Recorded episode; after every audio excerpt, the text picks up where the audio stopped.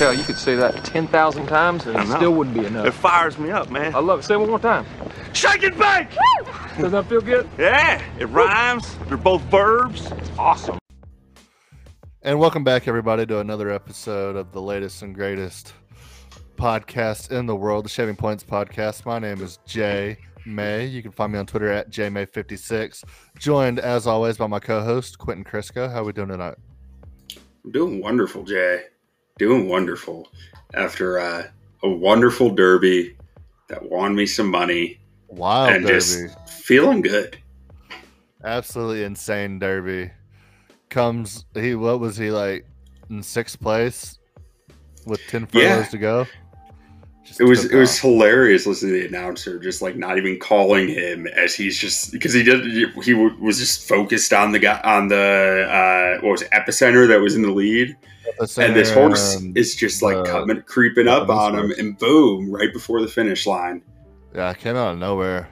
I did not bet on it, unfortunately. You did, so you won a nice little 100 to 1 odds. 100 to 1. Yeah, I would have put it out on the podcast.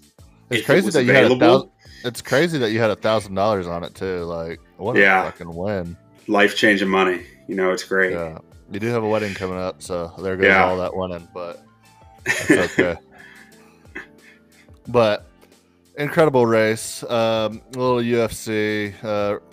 Rose lost her title in one of the worst fights I've ever seen in my life. 67 combined punches thrown. Or strikes thrown and a five-minute round fight. So yeah, pretty rough considering Gaethje and Oliveira, the very next fight, lasted 1 minute and 37 seconds, and there were 73 strikes landed in 1 minute and 37 seconds. So not a whole lot to say about that one. And then we had another big upset. Canelo goes down in a burning ring of fire to Bivol. Yeah, I don't know much. I honestly don't know a whole lot about the boxing match. I didn't read much up on it, so I don't have a whole lot to add. Kyrgyzstan, stand up for the boy. No, I didn't watch it. I was watching UFC. I honestly thought Canelo was just going to roll him, so very good. Good for him. But this week, we're talking a little NFL. We're going to stay on the division track. And we are going with the AFC North this week. Defend the North, defend the wall. They're our last hope against the White Walkers, so we have to hope this division really, really stands out this year. Pretty interesting division, all in all. We have the Super Bowl appearancers, and then we have a new quarterback with the Browns who may or may not still be going to prison, who may or may not ever play football again, that they mortgage their future for. We have the Steelers with 2 Mitchell Trubiskys. And then you have the Ravens. You have the Ravens go and piss off their MVP quarterback, trading away his best friend. So, yeah. Wait, so Marquise Brown wanted out of there, though, right? He wanted to get away from Greg Roman. Yeah, he said they weren't showcasing his talent enough, but which is probably true. He's a vertical threatening offense that doesn't like to go outside the hashes, you know. Yeah, I don't know.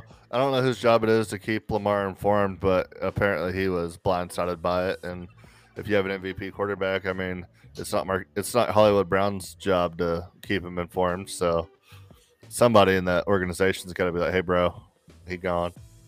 Yeah. Somebody's gotta tell him. Like, yeah, that's what Schefter's heads up, so he doesn't. Yeah. Everybody finds out by Schefter. But starting it off with the reigning AFC champions, the Cincinnati Bengals, Skyline Chili for days. Historic franchise. What we got? What we got about the Bengals, dude? On paper, this team is stacked. They got a lot better in the offseason. They are. Like, that defense is already pretty stacked. They got to get Eli Apple out of the lineup.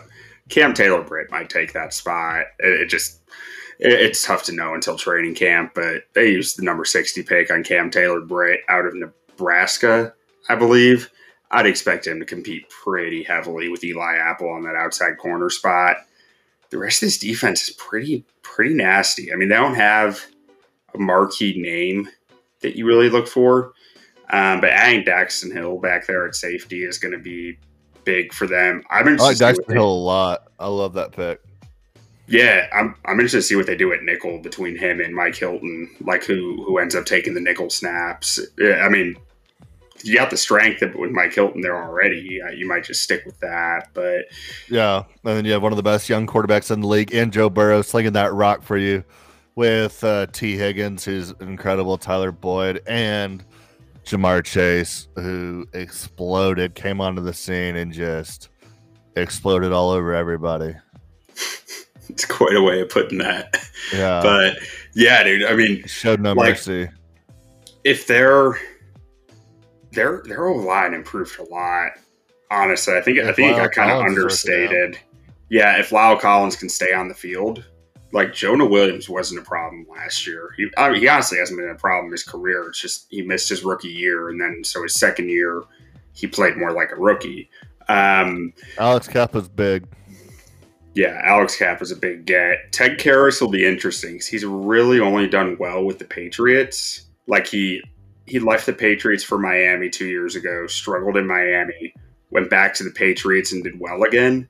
So yeah. I'm interested to see how that works out for them there. And like you said with La'el Collins, if he stays on the field, he's very good right tackle. It's just a question of can he stay on the field. He's a good run blocker too, so maybe Joe Mixon can keep it rolling. He had a pretty good season last year, even with who's their second running back that got some carries? Oh, Samaje Perine. Samaje. I still have nightmares about him from Oklahoma against Texas Tech. Yeah, there's a sweet little girl in Norman that has nightmares from Joe Mixon from her time in Norman, Oklahoma. Absolutely does. Broken face. People don't talk about it. They should.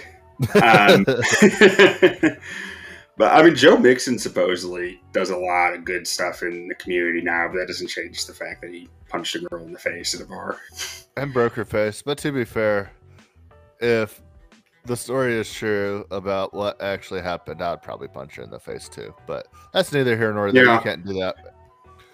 So you can't do that. But yeah, if you spit on me and call me the worst name to call a young African American male, kind of get what's coming to you at that point. But yeah. So moving on, a big question for me with them will be how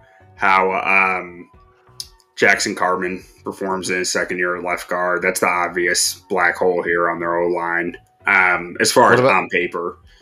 What about Hayden Hurst? Well, that's not O-line. I was getting to Hayden Hurst.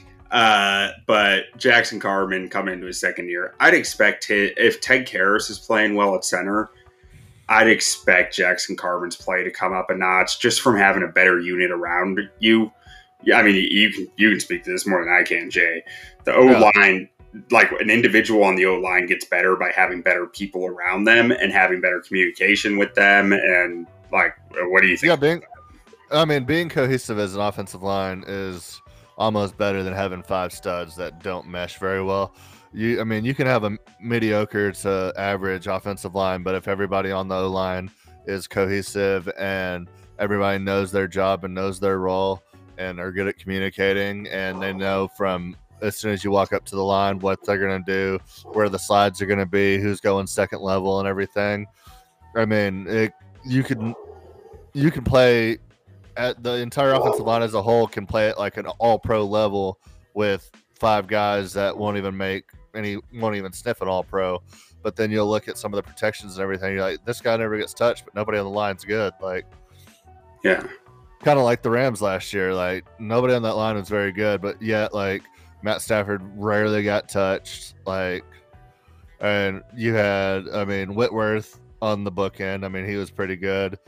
Alex Mack at center was solid for him, but like all in all, that O line was just kind of pieced together, and they all just meshed very well, and it worked for them. So, yeah. I mean, cohesion is, in my opinion, the biggest thing on O line, rather than having just five maulers or just studs for you that don't communicate well and are all out there just like bulldozing people, but then the linebacker runs right past them because they missed their assignment. Like, yeah, it's only as good as the communication that goes with it. Yeah, absolutely.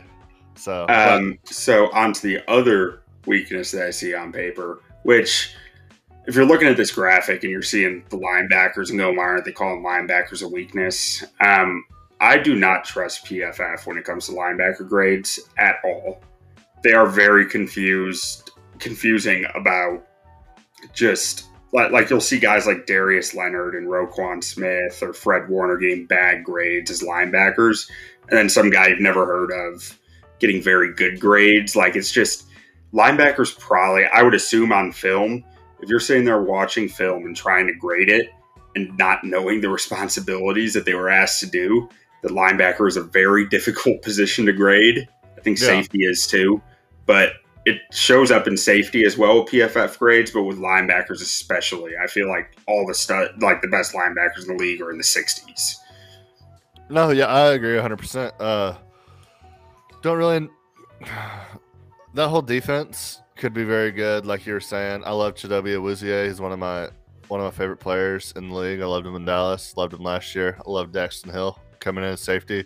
Master Bates up there at free safety. Bates is a monster, man. Very, very good. So Logan Wilson in the middle is a very, very good linebacker. I was very impressed with watching him whenever I saw the Bengals play.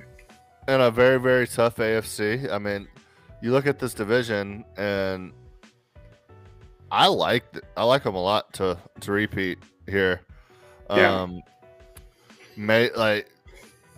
going to be tough. It's always tough. Everybody in that division plays tough, but don't really love the Ravens. Don't really love the Steelers. And I've said it. I was saying it last week. I just don't see any scenario Deshaun Watson plays very much this season, if any. Yeah. I mean, I look at this and I say there's only one position that Cincinnati didn't upgrade at or maintain, and that's tight end. And Hayden Hurst has been on the breakout list for 3 straight years, I feel like. Any day now. But, I mean, having Joe Burrow there, who was their tight end last year? CJ Uzoma, who was also on the breakout list for like 3 straight years before last year. How did they get this last year? Well, yeah, I think getting the pressure taken off you from Jamarr Chase, T. Higgins, and Tyler Boyd helps a tight end a lot. Like, if you can just run fast in a straight line, you can do well in this offense because of those guys. So, yeah, they kind of got screwed by the Tom Brady news because forever Rob Gronkowski was like, I'll never play with anybody except Tom Brady. I'll never play with anybody except Tom Brady. Then Tom Brady retires. Then Gronk's like, I'll play with Joe Burrow. And they're like, oh, shoot, we're getting Gronk. You're probably getting him pretty cheap. I mean, he's not what he used to be, but he was a huge red zone threat and big third down guy. He's not going to block very well for you this late in his career. But would have been a huge get for him. And then Tom Brady's like, I changed my mind. And then Gronk's like, okay. The next time Gronk joins us on the show, we got to ask him about that flip-flop. Yeah, I mean, I was talking to him yesterday, and he was like, it wasn't a flip-flop. Tom's my guy. I was like, I get it, Gronk. But, I mean, I think Hayden Hurst. I mean, he's athletic and he's big. So Speaking of Tom Brady, did you see that contract? No. Oh, the Fox one? 10 years, $375 million. I knew we were missing something in the pre-show. That's what we needed to talk some about. Let's talk a little bit about that. That money is insane. That's more money than he's made in the last, 5 years in the NFL. At $37.5 million a year. Probably 10 years. He probably hasn't. It's a 10-year contract, isn't it? Yeah, and they don't even have Super Bowl rights. They're just paying that. Better hope he's better than Drew Brees at it. I mean, they lost Troy Aikman and Joe Buck, so I mean, he's going to be their new. It's going to be their premier broadcast, I guess. I mean, is Drew Brees doing the Fox this next year? He was slated to. I'm not sure what's going on now. One thing that is really mysterious about these announcer contracts is I'm sure there's a lot of outs built into them that we don't know about. You know, I mean, why would we? It doesn't fit in a Twitter character. It's a ton of legal language, but I'm sure Fox has a ton of outs in all of these. Yeah, but it's not like an NFL contract where there are. Well, I shouldn't say that because NFL contracts have a lot of outs too. But yeah, I don't know. I mean, it's a lot of money, but yeah. Now all of a sudden, did you hear why it's being announced and signed now? I did not hear why. So if Tom Brady does not make the Super Bowl, he can call the Super Bowl. Fox doesn't have the Super Bowl next year. Or the NFC Championship then. Yeah. Would he do that, though? I don't know. Would he make a lot of money doing it? Let me get this straight. So what if he comes back and plays again the next year? He's a free agent. He can do what he wants as a free agent. Yeah, but... yeah, I guess. But then would his 10 years at Fox start right then? So would he get his first $37 million? I'm sure there's something worked out in the contract as far as that would go. Watch him do that like every year and miss the playoffs every year and just get another $37.5 million while still playing football every year for like 3 more years. And then it ends up being like 7-year contract at Fox. Because it's like, he just found a way to beat Kirk Cousins in the Football Business Hall of Fame. Oh, man. I think Kirk Cousins is still undefeated there. Speaking of Kirk Cousins, I had a guy on Twitter telling me that anybody could have won a Super Bowl with Tampa Bay the year Tom Brady won, and it was just the craziest thing I've ever seen in my life. The year before with a very similar roster, Jameis Winston threw, 35 touchdowns? 30 touchdowns and 30 interceptions. Oh, that's right. That was that year. 30 for 30. But, I mean, the team was very good. I mean, there probably could have been a few quarterbacks that won a Super Bowl with that team, but to like act like Tom Brady wasn't even like part of the reason why they won. Like he was trying to like argue with me that they won in spite of Tom Brady, and I was like, okay, like yeah, I don't know about that. Looking back at the Bengals schedule here, though, they do got some tough games. Like they got 3 teams in Atlanta, Carolina, and Jets who are like were in the doldrums last year. I can't put the Jets as a potential playoff team yet, just until I see their rookies perform. I mean, they play. In my opinion, they play the 2 easiest divisions in football, or 2 of the easiest divisions in football in the AFC East and the NFC South. Is the AFC East that easy anymore? I mean, compared to the rest of the AFC, like I mean, it's either second or third. Yeah, I guess I can agree with that, but I mean, like Buffalo and New England makes it a pretty tough division in the first place. And then Miami could be good, and New York could be good. That's the difference with Miami and the Jets to me. Miami got a lot of veteran talent, guys who know what they're going to be from the second they step in that facility. Well, so is the AFC East better or worse than the AFC North? You have Buffalo, Cincinnati. It's a wash. Then you have Baltimore, New England. I take Baltimore. Really? Pittsburgh, Miami. I'll probably take Pittsburgh.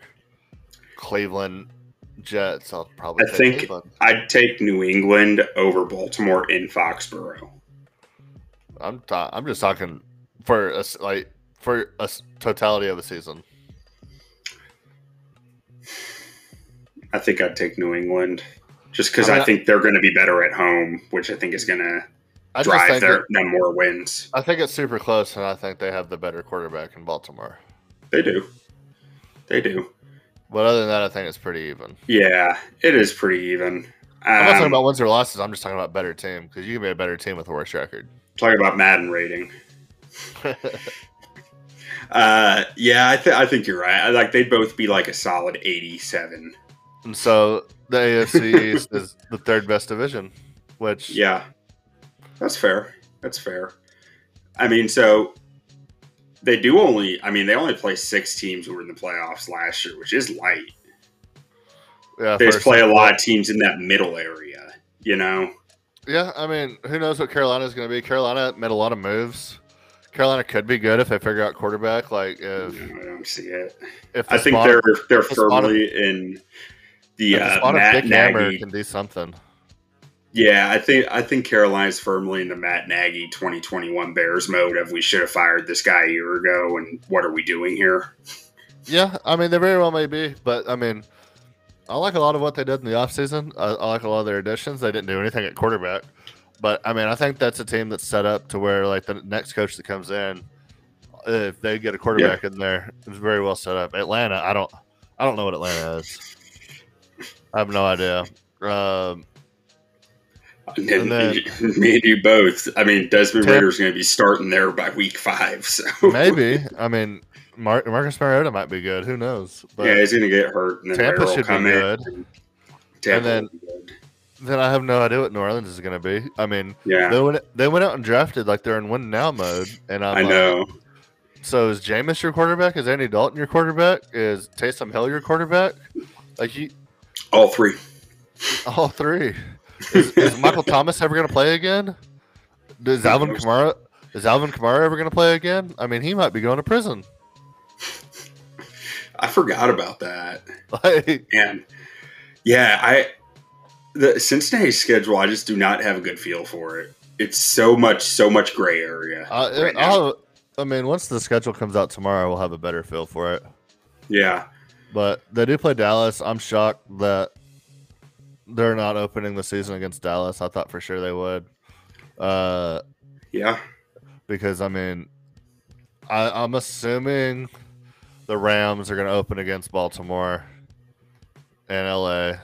That would make sense. And then I figured the Sunday night game would be Dallas-Cincy. I think that would have been a safe bet until today. Yeah, and Dallas has the Jaguars for a noon game, so somebody pissed somebody off. I guess so. It's the first time we haven't opened up in primetime. We as in the Dallas Cowboys. And probably 10 years. Right after making the playoffs, too. We make the playoffs pretty often. We just don't win very often. What was the last time before last year? I mean, it's every other year. So like we make the playoffs half the time. So like they were prime time after not making the playoffs half the time though. And then a year after making the playoffs has like a big season where they did really well. They're not in prime time. Doesn't make a lot of sense. They didn't make the playoffs because Dak broke his leg in 3 pieces, then slammed it against the ground to try to put it back into place to go out there and win them was a game. But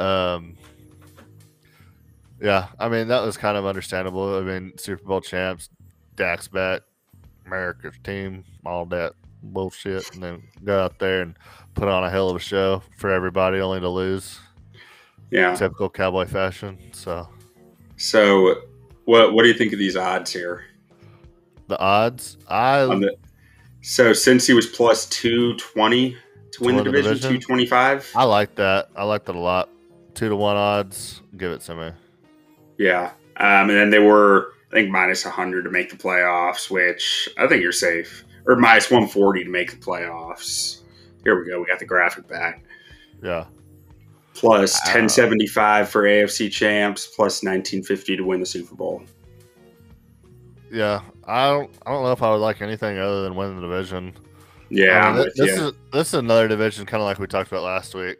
I don't know if two teams might come out of this division, but I actually really, really like them at plus 200 to win the division. Yeah, I like them. I'm taking that bet.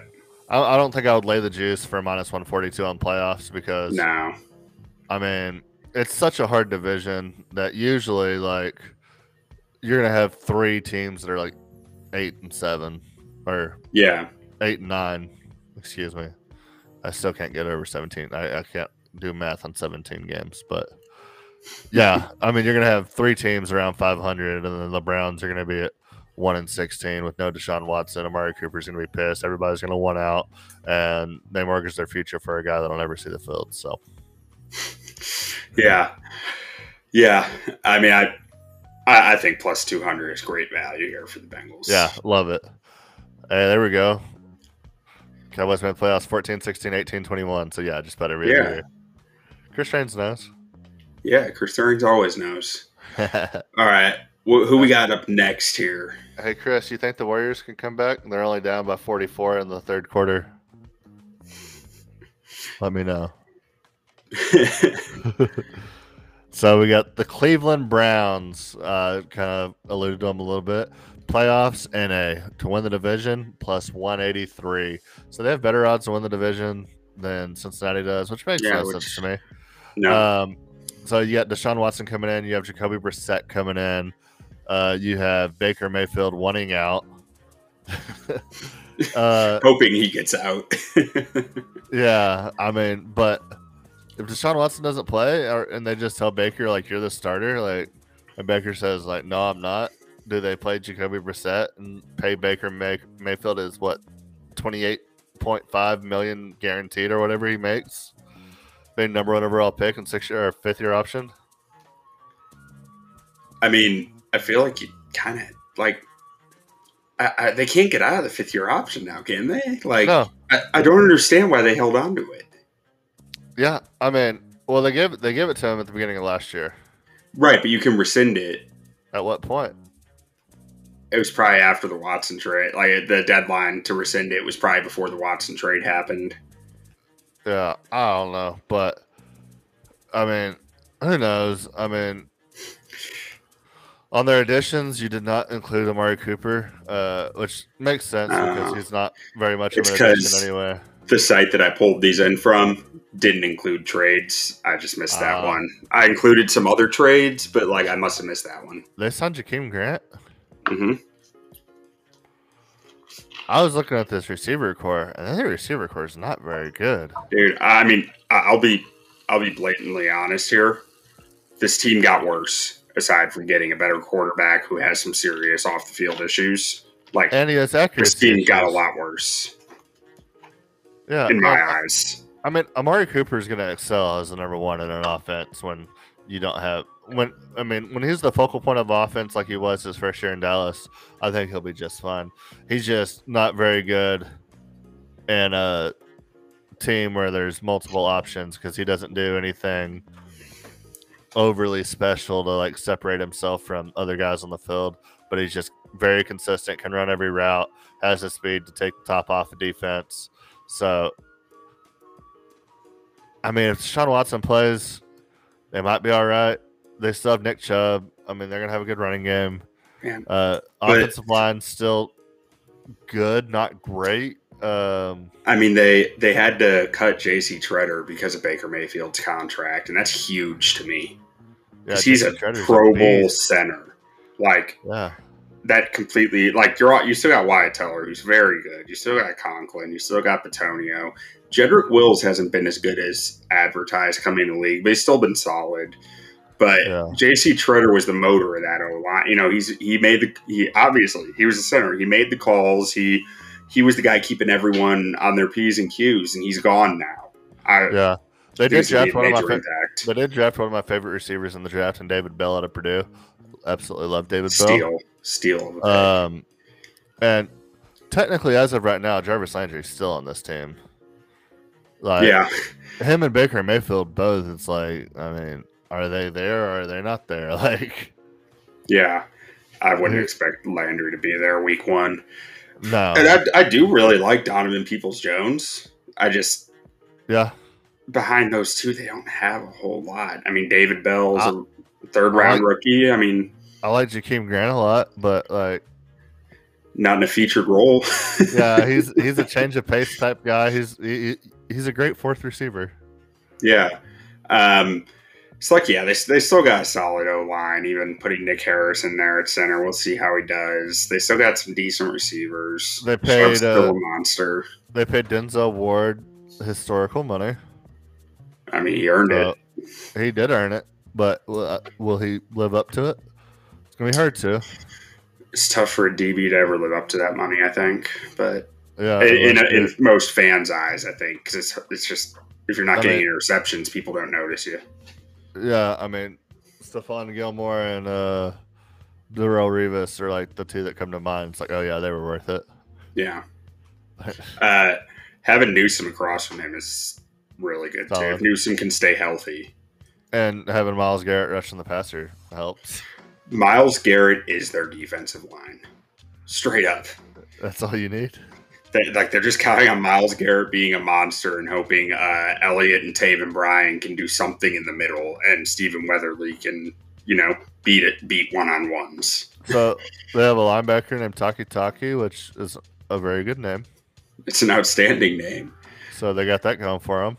Hey, Awusa Koromoa is a monster too. It's a great name. At their weak side backer, that dude can play. So they have some as long as their defensive line can keep the offensive line off of the linebackers, they'll be fine.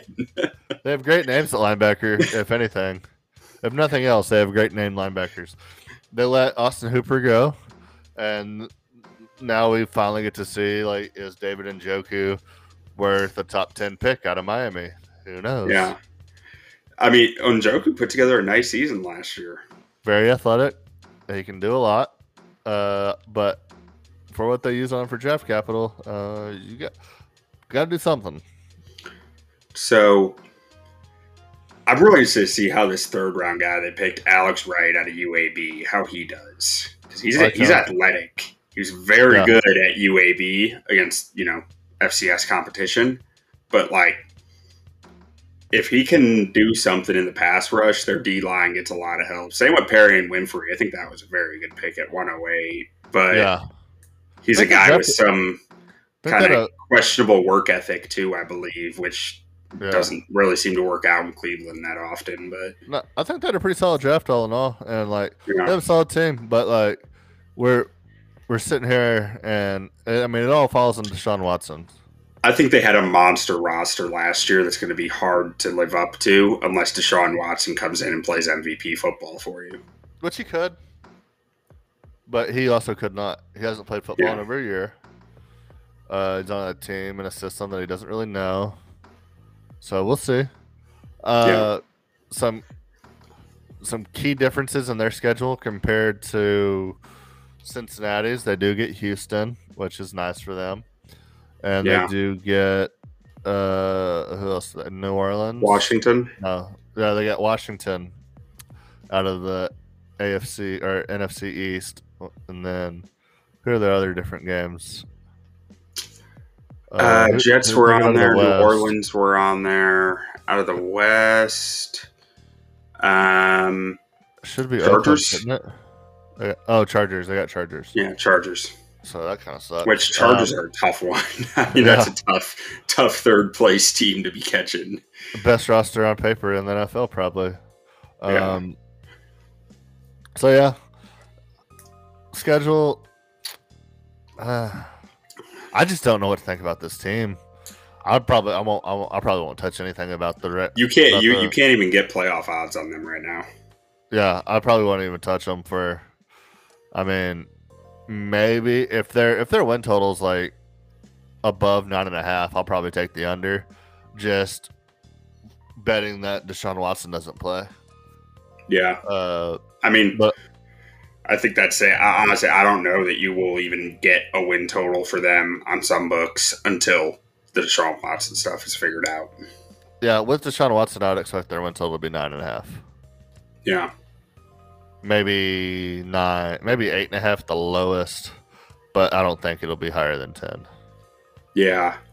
I mean, so let's think, say that Deshaun Watson's out 6 weeks. So that leaves 11 games. Can they win 9-10 games in that span? Well, so if he's out 6 weeks, can Jacoby Brissett win you 3 games? Yeah, a lot of it will depend on the timing. Who they play? I think I've said on here, if I'm the NFL, I'm giving Deshaun Watson 10 games across 2 years. First 5 games this year, first 5 games next year, just to make Cleveland feel it. That would be rough. Maybe I didn't say it on here. Maybe I said it someplace else. I've never heard that before.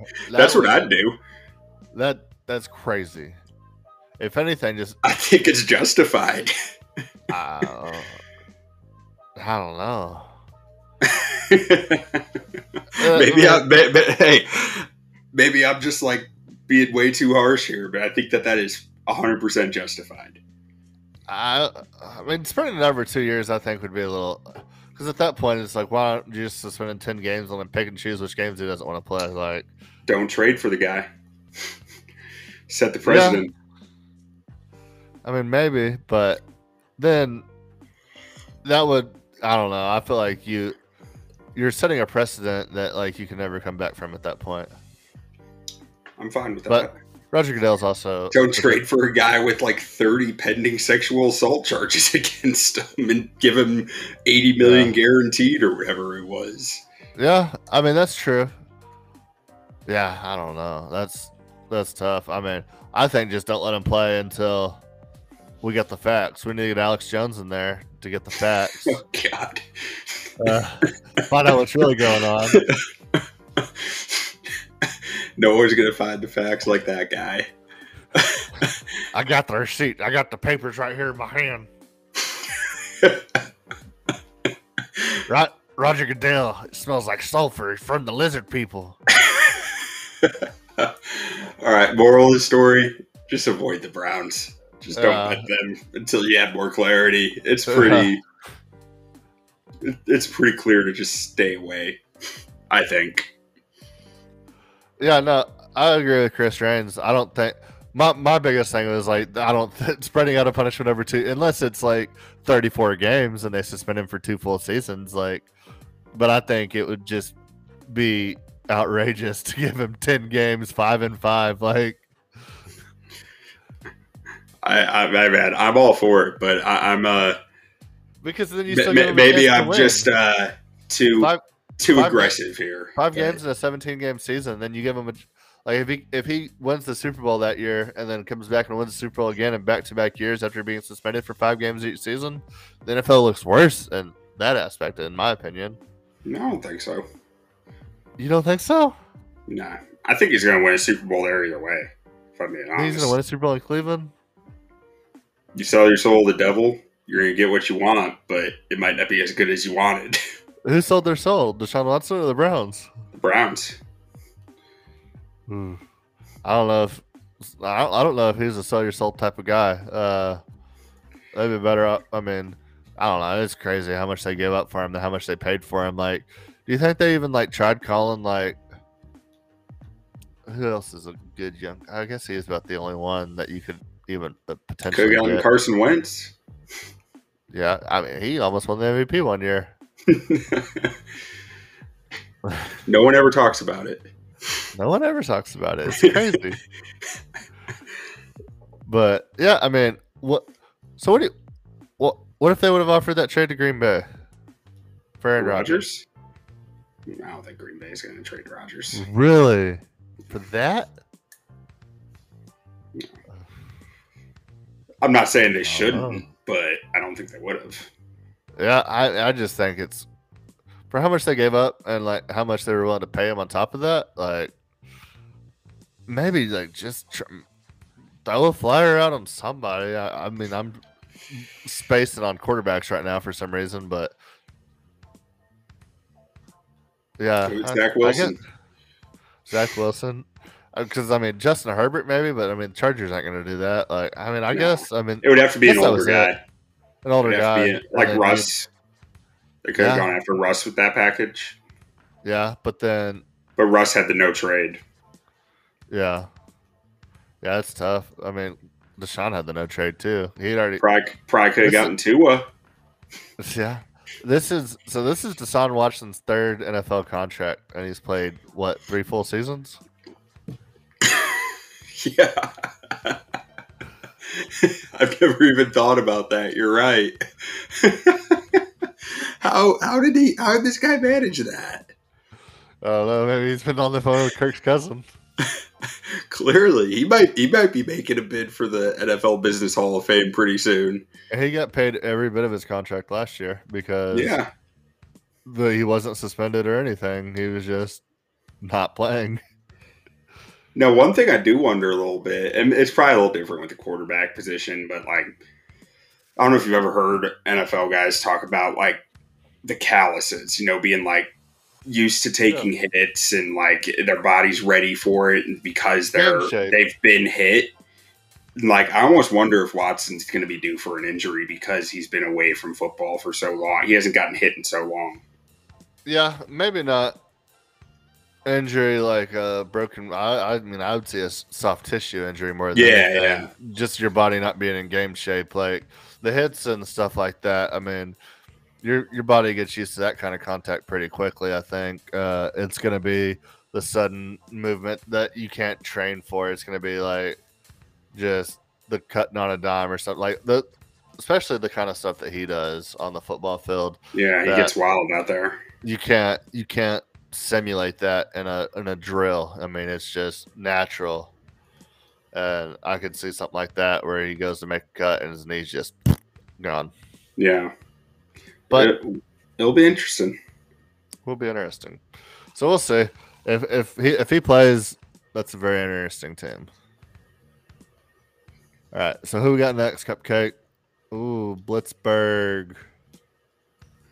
All right. Steel City. The Steelers. The Steelers. The Yinzers. So we got Mitchell Trubisky at quarterback. We got Mitchell Trubisky at quarterback. Now who's going to win this competition, Mitch or Mitch? Yeah. Najee Harris, who was he good last year? He was pretty dang good last year. Running behind an O-line that was not very good. See, that's kind of what I thought.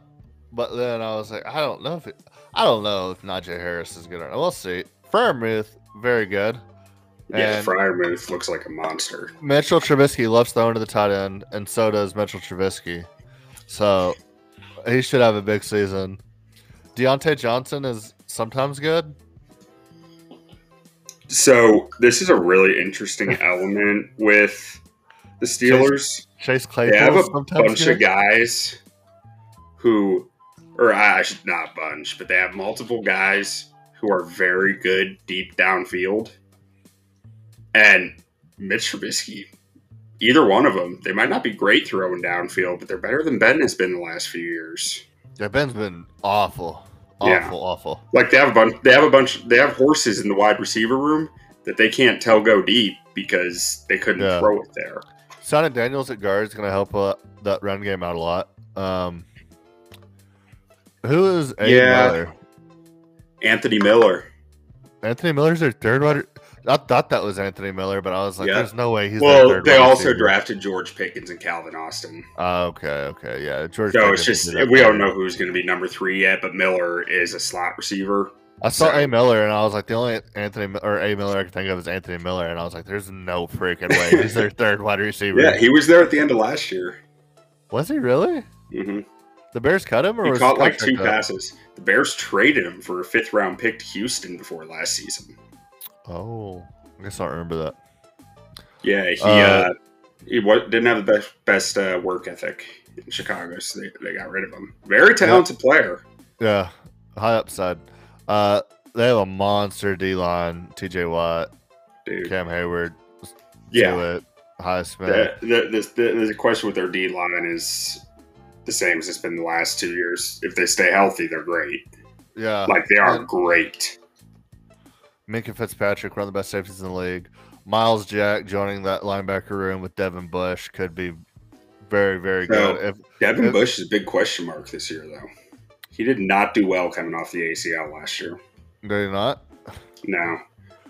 Their GM has said as much. The GM's quote was pretty brutal. It was like, in our minds, there's two Devins. Devin pre-ACL injury and Devin post-ACL injury.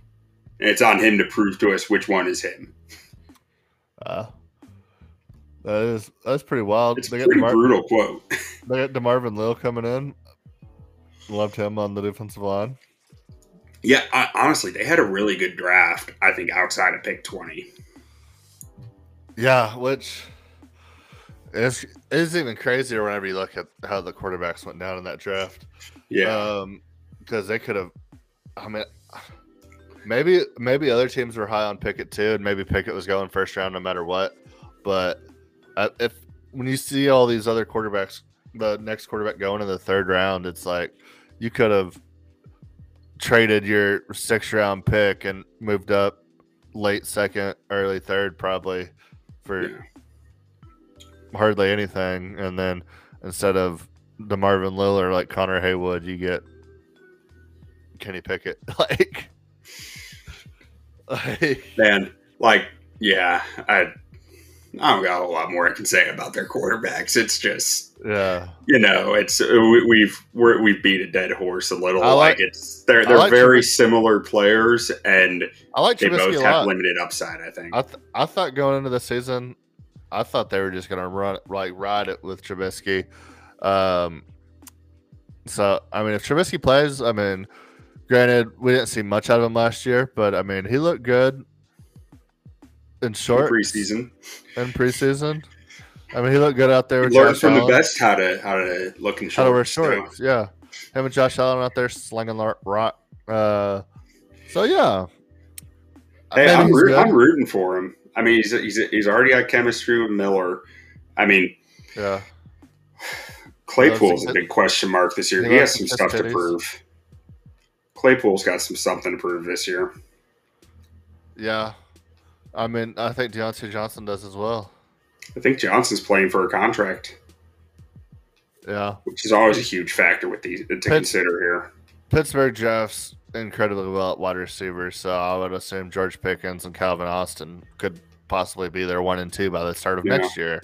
And they're both going to be all pros. And you're like, well, how did this happen? How did they do it again? And it's like, well, every year, everybody they draft's like, oh, yeah, we just got another all pro wide receiver. Just picked them right out, like 7th round. Now, their O-line is going to be a question. It's been a question. Getting James Daniels helps out a lot, but the rest of that offensive helps line. Some. So, as a Bears fan, I can tell you this. James Daniels is a good player. He's not a guy who changes your line. No, but, I mean, he's better than what they had. He is. Kevin Dotson's got some stuff to prove this year as well. Like, he's a road grader of a run blocker when he's right. But he did not. He after putting together a solid rookie season, he did not have a good second year. Yeah. Getting him back to guard should help. I think he was playing some tackle last year at points, or maybe he was playing tackle his rookie year. I don't recall which it was, but he's a big mean run blocker, but I don't know how much he can do in pass pro. Yeah. I love Dan Moore though. Dan Moore has some serious upside as a pass protection left tackle. So let's talk about these odds for a second. Plus 270 to make the playoffs, plus 830 to win the division, plus 8,900 to win the AFC championship, or 3,900 to win the AFC championship, plus 6,600 to win Super Bowl. Anything that you like out of that group, or are you just staying away from the Steelers? I get some real temptation to take Mike Tomlin to win the division or make the playoffs here. Yeah, so this is a team that I would probably take just to make the playoffs. Probably wouldn't. I don't know if I'd spread. But just at those numbers, like those are solid. Like Mike Tomlin, tell me there's a chance. Yeah, and Mike Tomlin, the master of quotes, like you give me red paint, now I'm going to paint the barn red, and everybody's like, "What? We're talking about the offense right now." So it's like, but I got a barn that needs to be painted. Yeah, and I'm going to paint it red. Like, what don't you get? All-time quote guy. Love me some Mike Tomlin. So, yeah, I like that make the playoffs at plus 270 quite a bit. And I'll be honest. We talked a little bit about this last week, but more with this week, with this division, I feel like there are a lot of ways you can spread the board here so you're making money. I mean, all these teams are plus odds to win the division. You can play with that. You know, absolutely. You can find ways to finagle yourself into a really good position here. Mm-hmm. So they get the Raiders out of the West, which out of all the teams in the West, that's probably the one you want to play. Yeah. And then who'd they get out of the South? Cleveland, New Orleans, Baltimore, Raiders, Tampa Bay, New England, Cincinnati, Jets, Cincinnati, Buffalo, Philly.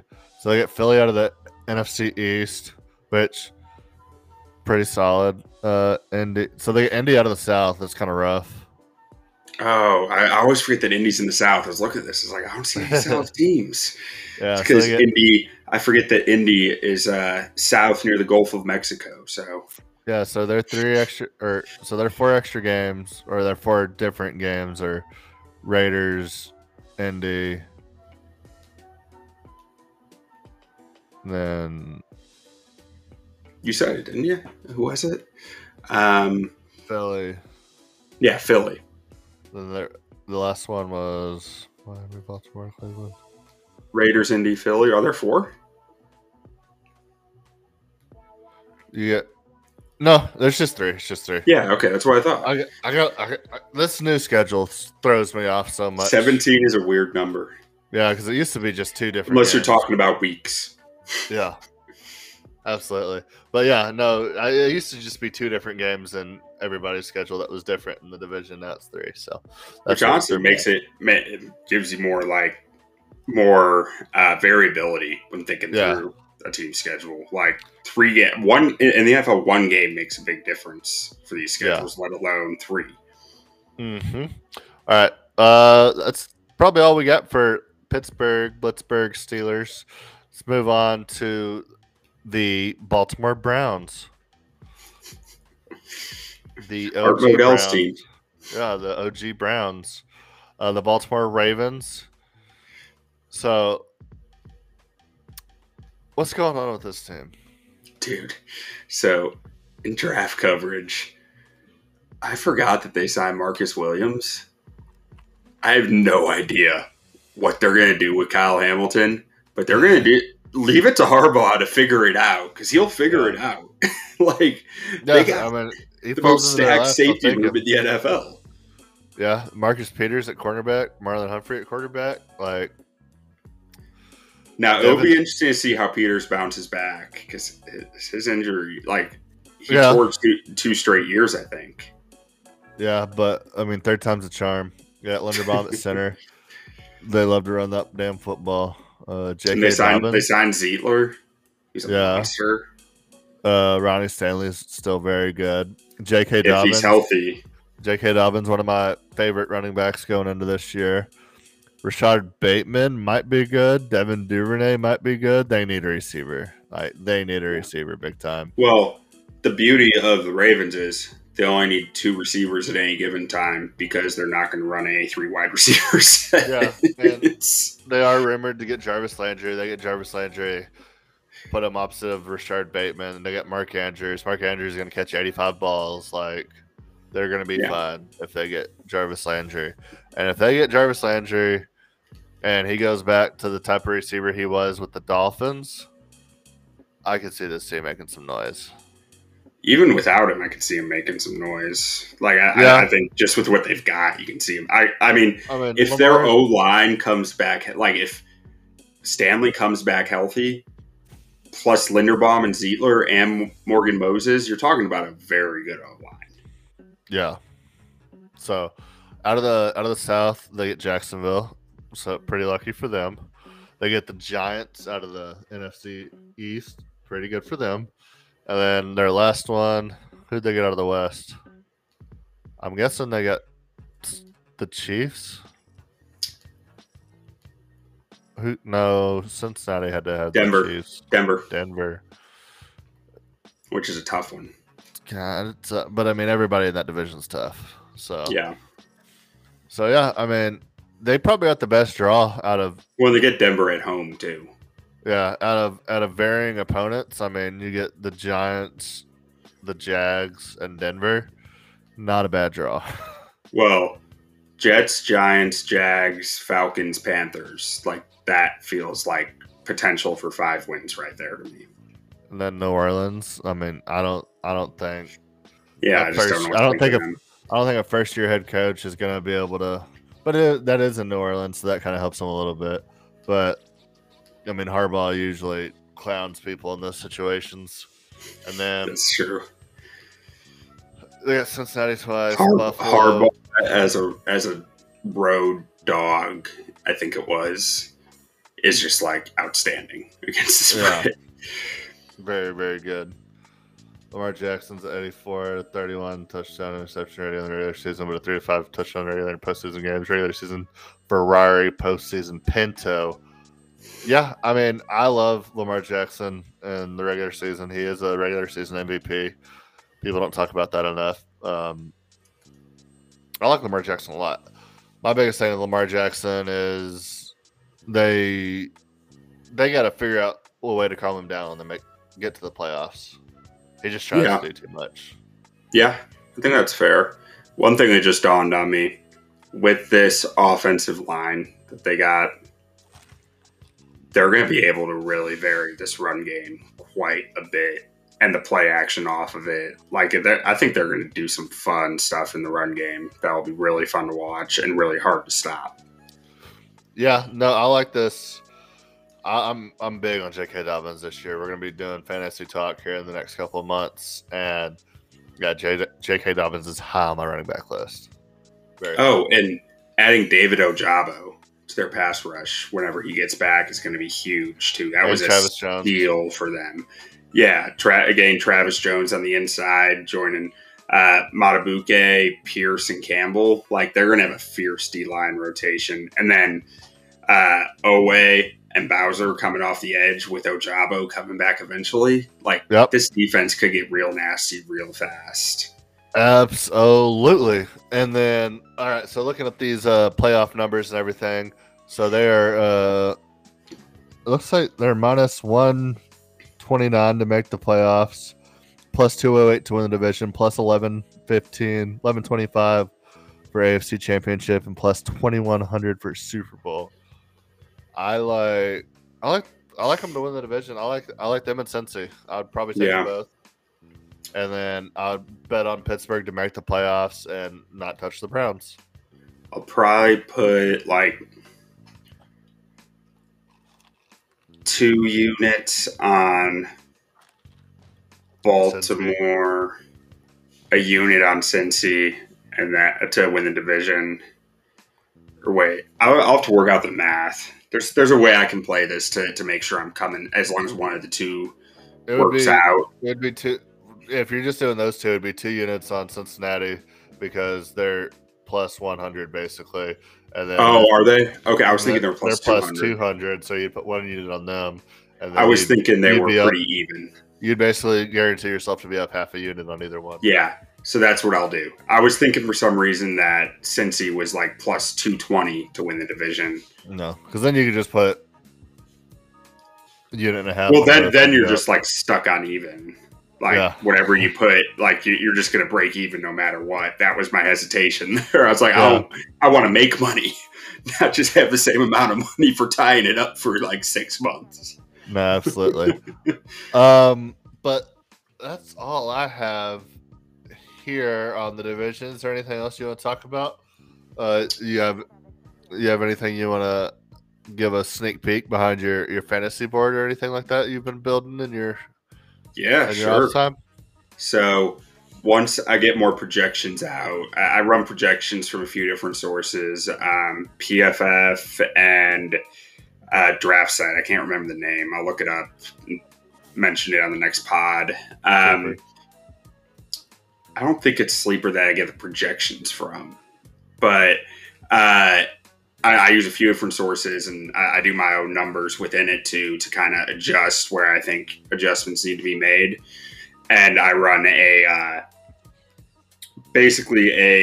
calculation to weight the standard deviation of each position of how many points each, like say I'm looking at 5 different receivers, how far they are from the average receiver and how many there are that are in a similar range as them, to weight kind of positional importance for these guys and mold it all into a big board that's just 100% math based. And I've won 3 league championships in the last 5 years with it. So I'm going to put that out on our website here in the next, whenever the numbers really start to flow through. And we are in a very competitive league together. And I'll also be putting up my big board out of solidarity. We usually share with each other either way, but yeah, I will be putting up mine too. And mine, last year I was in 4 leagues. It won me 3 of them. The one league I didn't win was the one I was with you. And we kept taking each other's players. You got all the good ones and I got all the bad ones. Yeah. So it was the snake draft and we were drafting like, what was it, 11 and 12? Oh, 5th and 6th. Oh, that was... No, okay, I had number 1 overall, so you were 2. Okay. I was thinking a different league. So, yeah, we just kept stealing each other's players. It was a good old time. Yeah. Maybe do a little talk of, in a complete redraft, where's the best position to draft? I said last year number 1 was the worst spot to draft, and the only league I had number 1 overall pick in, I got last place, so... Maybe I just talked myself into it. But, I mean, I got Allen Robinson in the second round, followed by the running back that got hurt immediately. So, oh, also a one of the really nice things about my board is you can input your league's rules for point scoring and how many roster spots that, like, so we were a half PPR, 2 QB league last year. So I had super flex league. Yeah, super flex. So I had to figure out how to adjust my previous board to put in, you know, the more positional important, like QBs weren't positionally important before, but now they are, the scarcity there. So there's ways to adjust for that within the board that I'll put out too. Yeah, so y'all won't be getting that from me. Mine's going to be based on half point PPR for a 12-team league. That's it. That's what you get. You can do your own adjustments from there, but that's what you get from me. Beautiful. Right. But yeah, that's all I got. Monter St. Brown, number 5 on my wide receiver board for next year. Let's go. Don't sleep on the line. Don't sleep.